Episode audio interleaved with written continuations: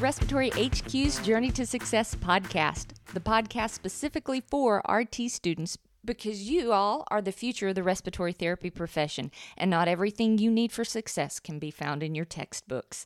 I'm Tonya Peel. I am so excited to be here to give you a little guidance and insight, a few tips, maybe a few tricks to help you be successful on your journey through respiratory therapy school. Let's get started. Welcome back, everybody, and Happy New Year. Um, those of you that have been following this podcast probably realize I haven't produced an episode in quite a while. Um, and the honest truth of that is, I needed to take a little step back, take a little bit of a needed break. And I had surgery right after Thanksgiving that I have been recovering from. So it is good to be back. Um, I want to talk today uh, about probably something that is not traditional as as a New Year's podcast. I think a lot of other podcasters probably talked about New Year's resolution or starting the New Year's doing things differently. Um, I'm going to take a little bit of a different track with this, and what I want to talk about is mental health and burnout. And I think specifically for a respiratory therapy student, this is relevant. Um, and actually, the reason I know it's relevant is one of my second year students, about final break time, the middle of December, contacted me and said, You know, when you start doing a podcast again, it might be beneficial to have a podcast about burnout so that you come to the end of the semester really burned out. Is there a way to minimize it? Is what can you do? Is there a way to prevent it? And um, thinking about that, I think, okay, yes, it's relevant for you. But at the time she asked me that, my first response was that I had gotten to a point that I was so burned out, I couldn't think about doing a podcast.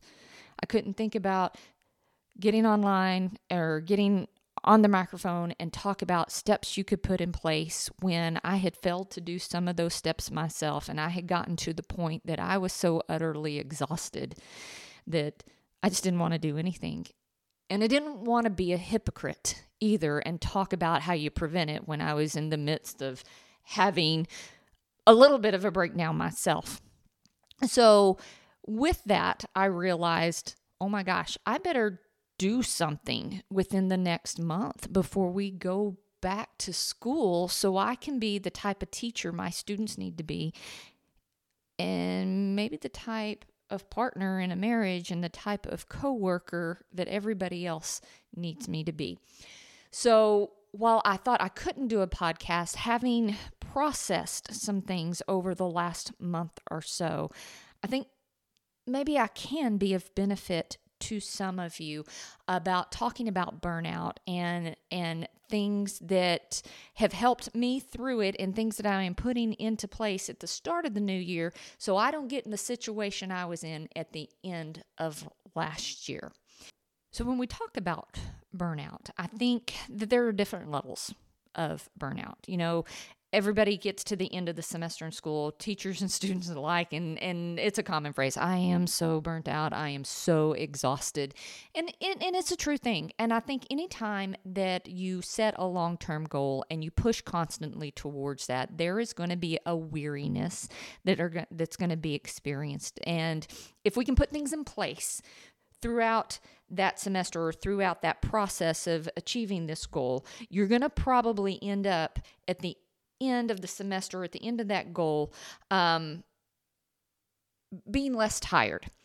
But there are probably more severe stages of burnout. No, not probably. There are more severe stages of burnout that um, I think sometimes a person gets to that because of the, their failure to reach out for help when they need that. And the reason I say this is this was me, I think.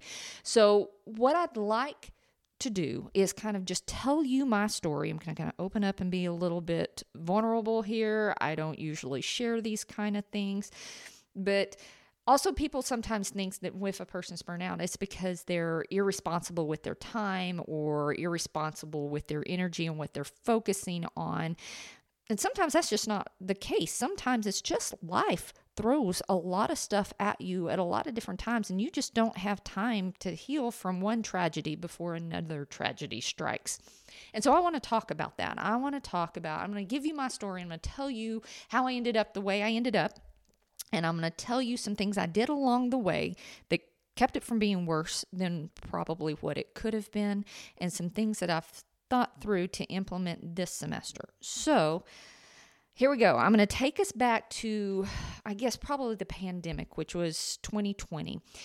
I had had three major life events that happened right before the pandemic. And these three events kind of um, have cycled through, have have been in play during the last three years. And so, um, one of those things was um, right before the pandemic hit. I had been having a lot of back pain and and which migrated to hip pain. And by the time we figured out what was going on, um, I had a very severe case of osteo- osteoarthritis and was looking at hip surgery replacement, which is the surgery I just had, by the way. Um, but we were trying to see how long I could tolerate the pain and the limited activity that I was dealing with because I am relatively young for that. So, the last three years, I've been dealing with this chronic pain issue and just altering my way of life to to deal with that. And so this plays in throughout this whole thing. The second event that happened is that my stepdad um, was diagnosed with dementia, and those of you that um, have family members or friends that have had this diagnosis, you you are going to understand when I say this. This is a terminal diagnosis. This is it's a terminal disease process. It's a very very hard decline in mental state. The brain atrophies, personality changes happen. Just it's it's very hard on family members to watch this. And so we he was diagnosed with this and we knew we knew what we were looking at. And so over the last 3 years we've also dealt as a family with this state of decline that's been happening with my stepdad. And the third big thing that happened I say happened. It wasn't like it was all of a sudden happened, but my sister um, had been an alcoholic all of her life and through various times has has always struggled and times she struggled more than other times sometimes she had it under control but right before the pandemic um, she started struggling quite a bit more and in that struggle started isolating herself from our family. And so these three things, as I tell you my story over the next, you know, what has elapsed in over two, three years, kind of have weaved itself through there and have been a constant source of struggle really for me. Constant source of stress constant struggle for our family all right so we all went through um, in 2020 the pandemic hitting and i'm i'm not going to talk about how horrible that was. Healthcare workers uh, those of you that are listening and the struggles you went through i cannot imagine um, I consider myself fortunate to have been a teacher and not have been in that situation because I don't know that I wouldn't have handled it as gracefully as some of the the healthcare workers that I have seen handle that. But as a as an instructor, this was this was a, a source of stress too. You know, um, not not near what what healthcare workers, not near that. But from going from a face to face class to transitioning everything online and still dealing with that transition is a is was a constant source of stress and worry and and extra work to change that transition. So we went through that. And during that time, uh, I always laugh and say that my COVID project, because everybody had a COVID project, right? My husband and I were building a house through that, which, um, while that's a very happy thing and a very fun thing, is a very stressful thing. And we had just moved into our house probably in in uh, mid June of that year, and about ten days afterwards, my niece, who was in her um, mid twenties, got into a horrible car accident. Um, and was care flighted to a facility in Reno, Nevada. We have absolutely no family in that area of the country, and my niece had absolutely no support system in that area either. And so this car accident was pretty significant. She had a, a really bad closed head injury. She had multiple fractures. Um, so the family all flies up there. We are of the assumption her ICPs were really high that she was going to pass away. And so we all gathered there, and lo and behold, she didn't. Um, she was on the vent quite a while. And so we had to, as a family, figure out how we were going to take care of her. And basically, that meant um, me, my mom, her mother, my sister, Tracy, and her dad were taking week turns up in Nevada to be at bedside with her and, and just help out and give that support. So, okay, that significant event with my sister being an alcoholic, she struggled with being able to help out like she should. And so we were kind of doing a little bit of double duty in some places, my mom especially. But during my week there, helping and dealing with Autumn, and, and, actually was there when she came off the ventilator and everything. My mother um, started having some cardiac issues that she was having runs of atrial dysrhythmias that she wouldn't convert out of, and had to had multiple trips to the emergency room to be cardioverted. And so I'm just long long story short, my niece recovered Okay. But the next year, mom went through this period of time that she was having to, well, she had several surgeries, two of them being um, cardiac ablations to deal with this issue. And each time she had an event or this issue, I would travel back home and be there to take care of her because my stepdad was declining with dementias, not able to drive, not able to help her with the care that she needs when she's at home after these surgeries. So I was running back and forth between Weatherford and Midland to kind of help her out with that. Got that taken care of. Rolled into 2022 and had had about three months of you know, peace. You know, things had settled down everywhere and we thought we were doing good. We were still dealing with issues with my sister. My hip was still hurting. My stepdad was declining in his dementia. But hey, that's life, you know, and, and we were dealing.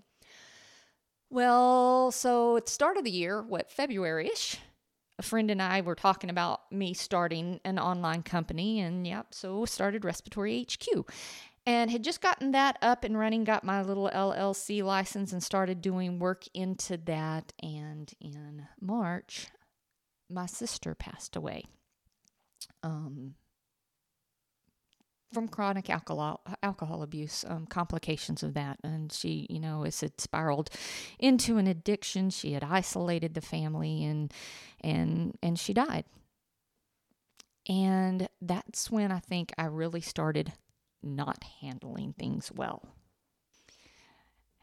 And I'm not going to talk about it all that much. I don't know if I can all that much, but I'm just going to suffice it to say that my main emotion in the whole grief process with her has has been anger. I mean, I, I carry a lot of anger even to this day with her. Um, I just that she died and that my mother is experiencing this grief from the loss of her daughter and I cannot imagine what that feels like and that that mom's having to go through this and I cannot fix that for mom and it's a grief to lose a sibling unlike anything I've known. You know, I lost my dad in 2016 this is this has affected me more than the death of my father and i guess it's because you always know you're going to lose your parents but to lose a sibling that's younger to than you you question your own mortality.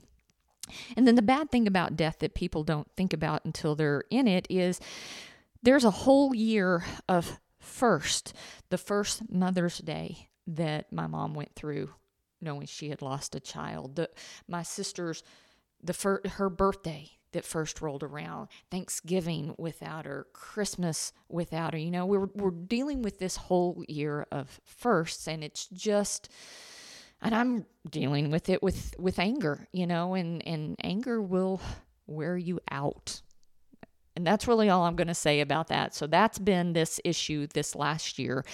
And um about August, oh wait, no, mom had COVID the summer, had a, a stint in ICU with COVID pneumonia, and we didn't know what was going on there. Uh, went back home to take care of that And then in September, my stepdad had progressed in his dementia his physical decline also, that he had a bad fall. And we ended up right before Thanksgiving doing all of the work to find a memory care center that he could go to because mom is at the point that she is no longer to physically care for him at home. And so we've dealt with all of this this year and or this last year.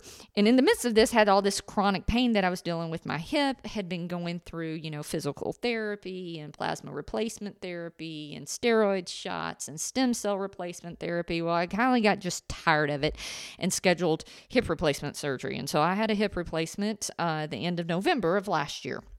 And so in my mind, I had just been struggling with these issues that really were not of my own making, quite honestly. Sometimes just life just throws something at you time and time and time again, and you don't have enough time to deal with it and process and heal from it before the next big event happens. And I think that's a big contributing factor a lot of times to burnout.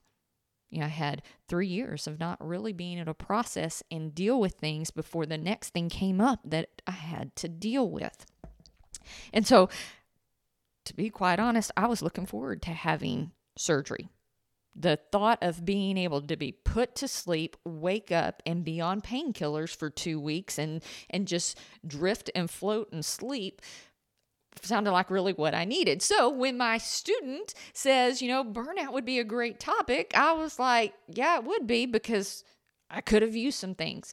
So that's my story and how I ended up where I ended up. What I'd like to talk to you now is about things that had done all along that that I think was beneficial, things that I implemented last year, knowing I was struggling with some things that have been beneficial, and things that I've spent the last month thinking about with the help of a counselor so that I can better manage things that happen in the future because if we're going to be honest, the next big event is more than likely going to be the death of my stepfather and then my mother dealing with that. And so putting things in place for me now so I can better deal with things in the future and then continuing on working on healing through what has passed help what has happened over the past 3 years.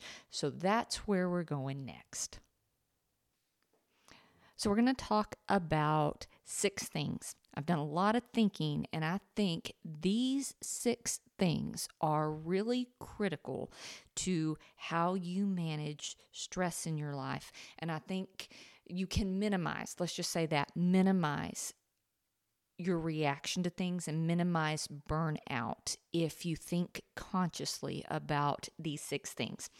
Okay, so the first three I wasn't a hypocrite about. I really did these things or implemented them when I realized things were a problem. So, number one, you have got to take care of your body. Your physical health is so important. And What's integral to that is eating right and making sure you stay hydrated. You cannot expect your body to perform if you are not fueling it right. Okay, I am a firm believer in diet and exercise.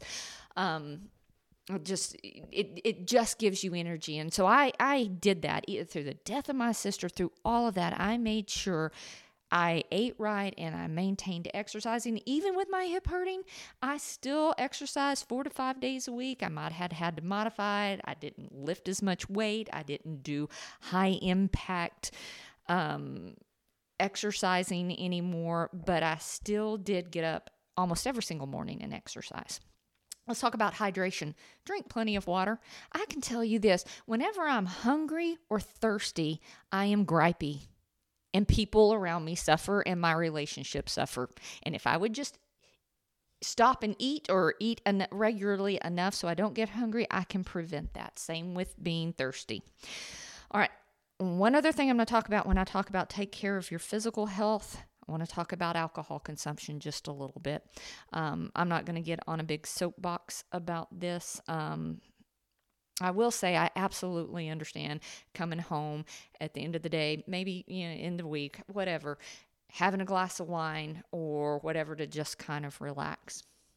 But I'm going to ask yourself this, if you're turning to alcohol to get rid of anxiety or or to just not have to think if you're coming home and drinking excessively and getting wasted to not have to deal with things.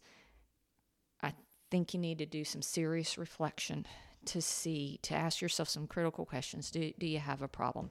Because alcohol is a depressant and and i know i'm really sensitive about this with my sister and all. Every time i take a drink i worry that is this going to be the drink that turns me into an alcoholic. So i'm very very very careful with that. And i think that that's an important part of of your physical health is just monitoring that. So the second thing that i think is really important in times of stress or in time of trauma or in a time of big life events is to hold on and continue doing the things that you enjoy, the things that you love, the th- things that feed you. Okay, the things that nourish your soul. And even if people are telling you don't do that because it takes too much energy, don't listen if it makes you feel better, do it. Now, I'm going to give you an, an, example. I did this when my dad died. I did this when my sister died. I did this through my mom's surgeries and taking care of her. I'd still taught my classes. Um, when my sister passed away, I zoomed my classes. I didn't teach my lab. Somebody had to cover that for me. When my dad died, I um I, I taught my I came back home to teach classes. Um, when mom was in surgery, I took my whiteboard to my mom's house and I lectured and zoomed. Did I have to do it? No, but I needed to. I needed my students because that the teaching the being in the environment with the students the teaching them learning that interaction it makes me feel like i contribute it makes me happy it fills me with joy. And when you're going through stress and trauma and your life just sucks, you have to find the things that are joyful and continue to do them.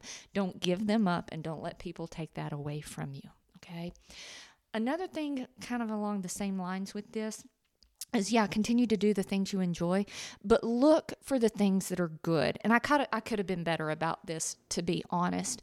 Um, I look back now and think, okay, through this three year times, there were a lot of joyful events. You know, I've I've painted the picture like it's just been miserable and it hasn't been fun, but there have been pockets of really fun time. You know, um, my husband and I haven't been very long. We're still married long. We're still newlyweds. We built a house, and that was exciting.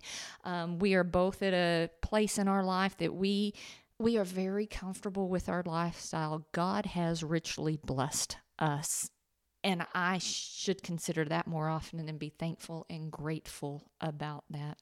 And as hard as the death of my sister has been and going through mom's heart issues with her, she and I have had some some just amazing mother-daughter time.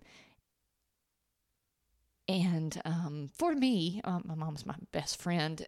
I have no doubt that when she passes, I'm going to have absolutely zero regret about not spending enough time with her.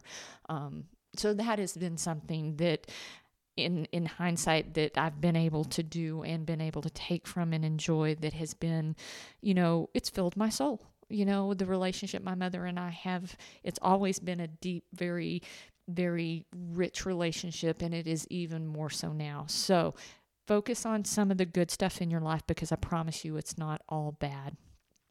The third thing, this is a big deal.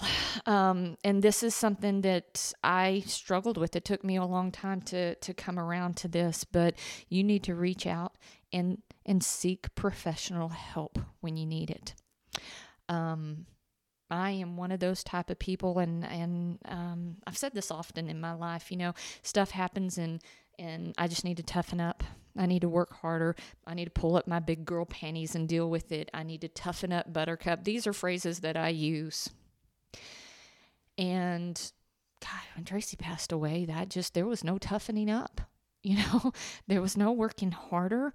I mean, I probably did. I probably drowned myself in respiratory HQ trying not to think about it, but but I was angry and and I remember well really three specific events that I let that anger impact those around me. And so it came down came down to the point that I just you know, I, I realized if I kept going the way I was going, I was going to ruin my marriage. I was going to ruin my work relationship. Hell, I might have been even going to ruin my job the way I was acting with some things. So, um, so I did. I did. Um, I have a really good counselor that we see each other regularly, and, and she has helped me through several things. It's not just all talk therapy. A lot of people think it's just counseling is just talking about it. It really, really isn't. They have some science based techniques that help the brain heal from traumatic events. And um, my, my counselor has helped me a whole lot. So there is no shame in reaching out to somebody that has the knowledge to help you build skills to deal with things in life. Because quite honestly, if I could have fixed myself by myself, I would have. And I couldn't. So reach out for help. And if that help even requires a little bit of pharmacological therapy in, in terms of um, antidepressants or anti anxiety meds, don't be scared of that either because really when you go through events long enough we all have periods of depression right? You know and i remember her specifically asking me one day do you think you're depressed? And my response was well yeah i'm depressed. This last year has sucked but i don't suffer from depression because that's a chemical balance. And she told me this. She told me that that when you deal with traumatic event after traumatic event after traumatic event long enough and you don't heal properly, there's actually brain chemistry involved in that that can lead to depression. And I didn't believe her and did a little research on my own, and you know what? That's right. So if part of this help means you need a little bit of medication to get you over that hump, it doesn't have to be forever, so don't be scared of doing that either. Okay, so those are three things that I feel like during my process that I did incorporate, and I feel like that they were things that definitely helped me. Um, things that if I hadn't have, I think I'd be in a worse situation now and not coming out of it. Um, but things that, with the help of my counselor, that I've realized I need to be better at. I thought I was pretty good at some of them, but I'm really not. Um, so these next three things are things that you might want to think about employing. Number one is, uh, personally for me, I need to set better boundaries. And I'm pretty good about saying no to certain things, but then um, I volunteer for some things that I don't really want to do, and then I'm obligated to do them, and then I'm resentful about them, or um, I I um, I commit to something you know, at this time it's six months in advance, and by the time the six months gets here, it's something that I really don't want to do. I didn't really want to do it in the first place. So I just need to be better about setting boundaries because when you say yes to everything, you have a tendency to do too much and you don't have enough time to take care of yourself. So setting boundaries is a really big deal. Another thing for me, maybe for you, is how you deal with I'm going to say workflow or situations in life. Like if you are a procrastinator, and you wait to the last minute to do things, the last minute to study, or the last minute to do things that in, in, your personal life, that leads to a significant source of stress trying to get everything done right before the deadline. Okay, so thinking about not procrastinating is a big deal. Now, I have the opposite problem. I am not a procrastinator. As a matter of fact, when an email drops into my inbox, I quit what I'm doing to address that so I can knock it off my plate. Um, when I have a deadline for to turn in something at work, I try to turn it in just as soon as possible. You know, if the deadline's a month away, I I'll do it when I have my next free bit of time to be done with it. But there was just one instance last year, as a matter of fact, that I had a month to do something and I did it right off the bat, and somebody decided they wanted it changed. I did it again, submitted it, and then they wanted it changed again. I ended up doing something three different times that had I just waited a little bit, not procrastinated, but waited to closer to the deadline, I would have only had to do that once. Now, while that's not my fault that I was changing things, I could have minimized it by just being a little bit more patient. So I'm trying to do that also, not to be so anal about getting things done right off the bat. All right. And the last thing, this is the one I'm really working with myself on. I'm calling it quit doing stupid stuff.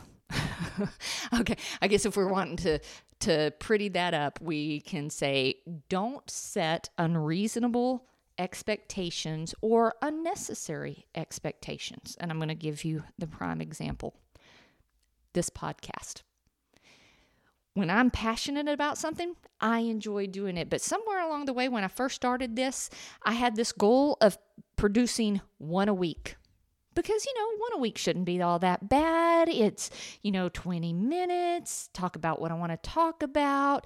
Well, well, when the new wears off or you don't have a topic, it is then a burden to meet that that goal. And I don't even know why I set that goal in the first place. You know, nobody's going to get hurt if I don't do a podcast. My heart's not going to be in it. I'm not going to enjoy it as much. And so that was something that I set for myself that was stupid. It causes it causes me an undue amount of stress. So one of my big changes that I'm making is in regards to this podcast. I'm going to continue to podcast when a topic comes up that I feel passionate about. I don't really know where that goes right now. I think we want I want to talk about resumes maybe and bring some department directors in maybe so they can talk about the interview process and what they're looking at. That sounds like a good idea, but I don't know yet. And I'm not going to worry about it. I'm not going to worry about putting my energy into some unreasonable or unnecessarily unnecessary goal that if I don't meet it doesn't hurt anybody and it just makes myself have a considerable source of stress. So I'm trying to make decisions and asking myself, is this stupid? And if it's stupid, if I don't do it, is anybody going to get hurt? And if the answer is no, nobody's going to get hurt. Is anybody going to go without? And if the answer is no, nobody's going to go without, then I'm probably going to think twice about doing things so I don't just have to have unnecessary stress. So um, that's mine. If you do those kind of things to yourself, maybe think about those things. If you don't have to ha- put stress upon yourself, don't do it because it's just stupid. It's just an unnecessary source of stress. All right, so let me go back and summarize those. How do we prevent or minimize burnout? Number one, Take care of your physical body. That means eating right, drinking plenty of water, exercising, and watch out about that alcohol intake. Number two, hold on to what you enjoy through the hard times. Make sure you are partaking in something that fills you, that makes you happy. Number three, don't be afraid to seek professional help. Number four, set boundaries. Number five, think about your workflow. Don't procrastinate, but maybe don't be the one that gets things done within two minutes of having a deadline set. And last but not least, quit doing stupid stuff. Do not set unreasonable, unreasonable or unnecessary expectations upon yourself. So that's it for today, folks. Usually I end this by telling you what we're going to do next week, but I'm not doing stupid stuff. I don't have a topic for next week. but if there is a topic you want to discuss or have an idea of something that would make a great podcast, hey, email it to me and let's see what we can do. Um, you can email it to me at tpeel at respiratoryhq.com. And if you're interested in seeing what Respiratory HQ is about, just go to my website it's www.respiratoryhq.com. You can sign up for some free instructional resources. There's very inexpensive um, mini courses to help you with things that you might be having problems with. And there's also opportunities for comprehensive reviews to help you with your credentialing exam.